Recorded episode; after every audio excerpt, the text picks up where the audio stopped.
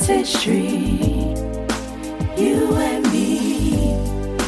Heritage Tree, a big family.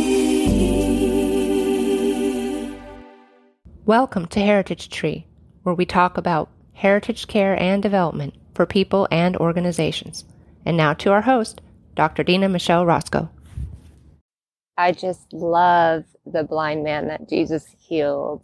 We read about him in the book of John, chapter 6 through 8, to get a picture of his life and what happened when he was healed, when the Lord healed him. But first, let's pray. Lord God, thank you so much for this day, for giving us life, and for your word that brings so much healing that we could return to it again and again and learn something new. We pray and ask that what we learn today will glorify and honor you and will build a true work in our life of worship of your Son. In Jesus' name, amen. So, the world of work, this idea of vocation in the classic sense, this word voice, voce, what we get when we defend our dissertations, if you are studying for a thesis for your master's or for in the American system, a dissertation for your doctorate you have what's called a viva voce in the classic word or a defense, where you go with your committee and you talk for hours and answer their question and discuss the work that you studied. It's a proof of your knowledge of what you've learned and how familiar you are and well versed you are in speaking about your subject. The idea of vocation goes back much further, though. The vote voice, this idea that we're being called we're called to do something. So, what does it mean to have a calling? The Apostle Paul put it this way to his protege Timothy when he said in 1 Timothy 4, verses 14 to 16, he said, Wholly absorb yourself in the calling, in the giftedness that God has given you, that the group of people at your church have laid their hands on you and sent you out to do it. Wholly absorb yourself in that activity so that your progress may be evident to all. And that's my paraphrase. I relied on those scriptures heavily during my graduate training as a motivation to give my best for a standard of excellence and commitment.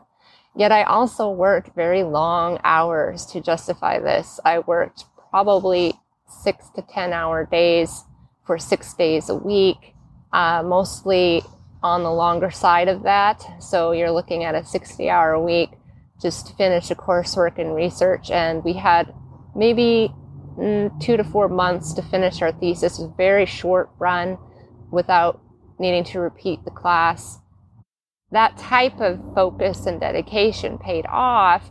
It gave me a good reputation with my peers, and yet it was also hard on my family. It was hard on me uh, physically to not have this sense that I could rest or focus on other things. When I use the word vocation now, I tend to think of it as an living an integrated life.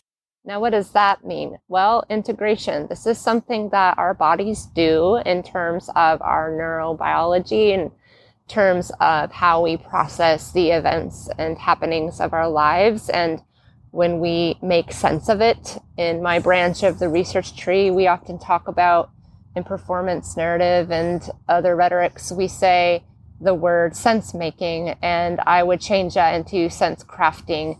We're crafting, we're creating some sort of sense out of what's going on. And in my research, I was doing that with creative writing, with storied systems design, and other interview methods for partnerships and teams. And I was also doing it with photography and social media. So, how people are using what seemed to be a fragmented symbol, a picture here, a comment there, a post here, how they're using these different stories about what they're doing in their organization. How does that come together as a whole and give an integrated sense of what they're doing together? somehow this is often the language missing in organizational development work, at least with the groups that I encounter and have the privilege of working with. It's indeed not very cultural in the United States, at least, to have a heavy emphasis on a group identity, even though we still do it. We still do a lot of the things that social identity theories talk about. What are some of those things? Well, I go into that in some previous episodes, and it's pretty heavy stuff. I don't want to go too deep into it into this episode. Suffice it to say, we tend to like to gravitate towards groups who are like us, and it is our own, what some might believe, either sin or biology or both, our own tendency to try to survive in this, what can be a scary big world.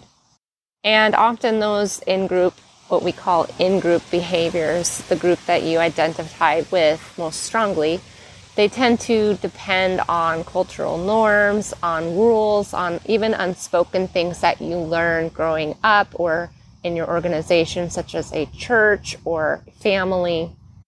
Now, I'm recording this outside. I'm not in a pure acoustics booth for podcasting. Today, I need to be outside. Now you might hear some planes flying overhead, some feedback in the mic from the wind. But imagine for a moment that you're outside too. Pick a favorite place where you like to go sit and be. What's your happy place? What's somewhere you get away from the office or the stress of being indoors, even though it is also a blessing to have shelter and it's a human need, we also have the shelter of outside. I believe God made this world a certain way to help regulate us, to help us process out and craft sense, if you will, even not even have to think about it, of the stresses and challenges and rigors of our lives. We can go outside and hear the wind blow through the trees and the leaves. We can go listen to the tide come in and out and the rocks move this as the sand and the waves come over them. And you can imagine all these different beautiful places where you might put yourself outside to rest and recreate and enjoy your life.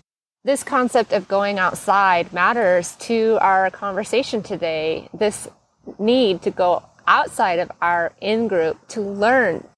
Even Jesus and the Apostle Paul and Peter, there was this discussion and conversation around whether or not they go outside of the lost sheep of Israel, as Jesus put it. And the Canaanite woman said, But, sir, even the, the dogs eat the crumbs from their master's table. And he healed, he answered her request for healing at that moment and complimented her for her great faith that she knew that God was a God of love who goes outside, outside of the comforts of heaven, of his home, of his design that he made to come down to us in all of our suffering and create a different situation, a path forward for us.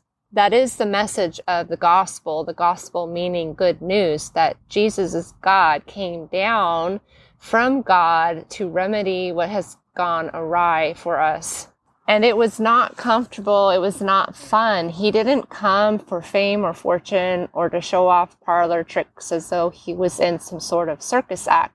In fact, some of the crowds and groups that watched him wanted, wanted to wait and see what he would do, even when he was on the cross. Some of them were waiting to see if he would call down Elijah or if he would perform some miracle. And they, were doing it not necessarily from a place of wanting him to be okay. They wanted to watch a show. So is our work a show or a parlor trick? Is it something separate from ourself and who we are in connection to God and his purpose, his good news in our lives and for us? Or is it deeper? Is it our work connected to God do we integrate it with our daily life and do we take it outside of our normal circles of influence? Do we take it outside? Is there a message or a purpose or an act of service that we do to honor God and to love our neighbor?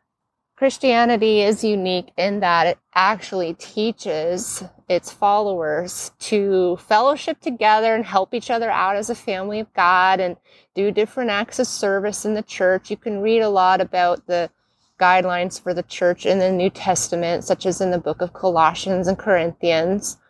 And Corinthians is kind of like one giant warning tag on, on a hair dryer, you know, don't do a whole list of things with this. And because that's the churches were really struggling to actually be organized in a good way and honor God. they were still doing some of their former habits that were very disorderly. So Corinthians, I, I think of as this giant warning. It's a book about what not to do. But you'll find in Ephesians other language that talks about us as being adopted as God's children and we're a family of God. You hear in the book of Colossians the metaphor of being part of the body of Christ. So, what does all this have to do with vocation?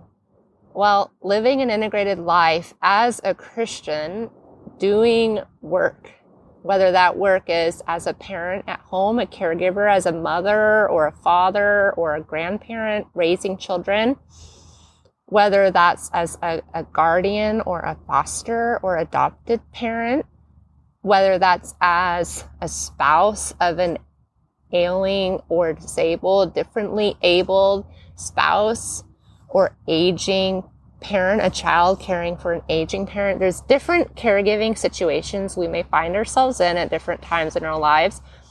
And sometimes it seems like those situations might last for years, and other times it might be a shorter period of time. Being connected to Jesus and God's family in those moments gives a sense of community and support knowing that the Lord is Emmanuel, God with us, that He's with us and helping us through those good works, through those acts of service that, while noble, they're noble for a reason because it's hard. And it's not just hard for the caregiver sometimes, it's hard for the person receiving care. I think of different times in my life where I've experienced an ailment or injury and the uncertainty around when healing would happen and how long it was la- would last and the change to my daily life or even my mobility was difficult and frustrating, worrisome, fretful. I found myself down and really needing to resurrect, as it were, a positive perspective. And this episode is not about those right now, but suffice it to say that being a caregiver or receiving care is a good work and it can be a hard and rigorous work. Thank you for joining us. If you like what you heard, tip us at the link below and inquire, subscribe, and shop our merchandise label of Heritage Tree and Heritage at denamichelerosko.com and dogwoodgroup.io. Come back again when we gather around the Heritage Tree.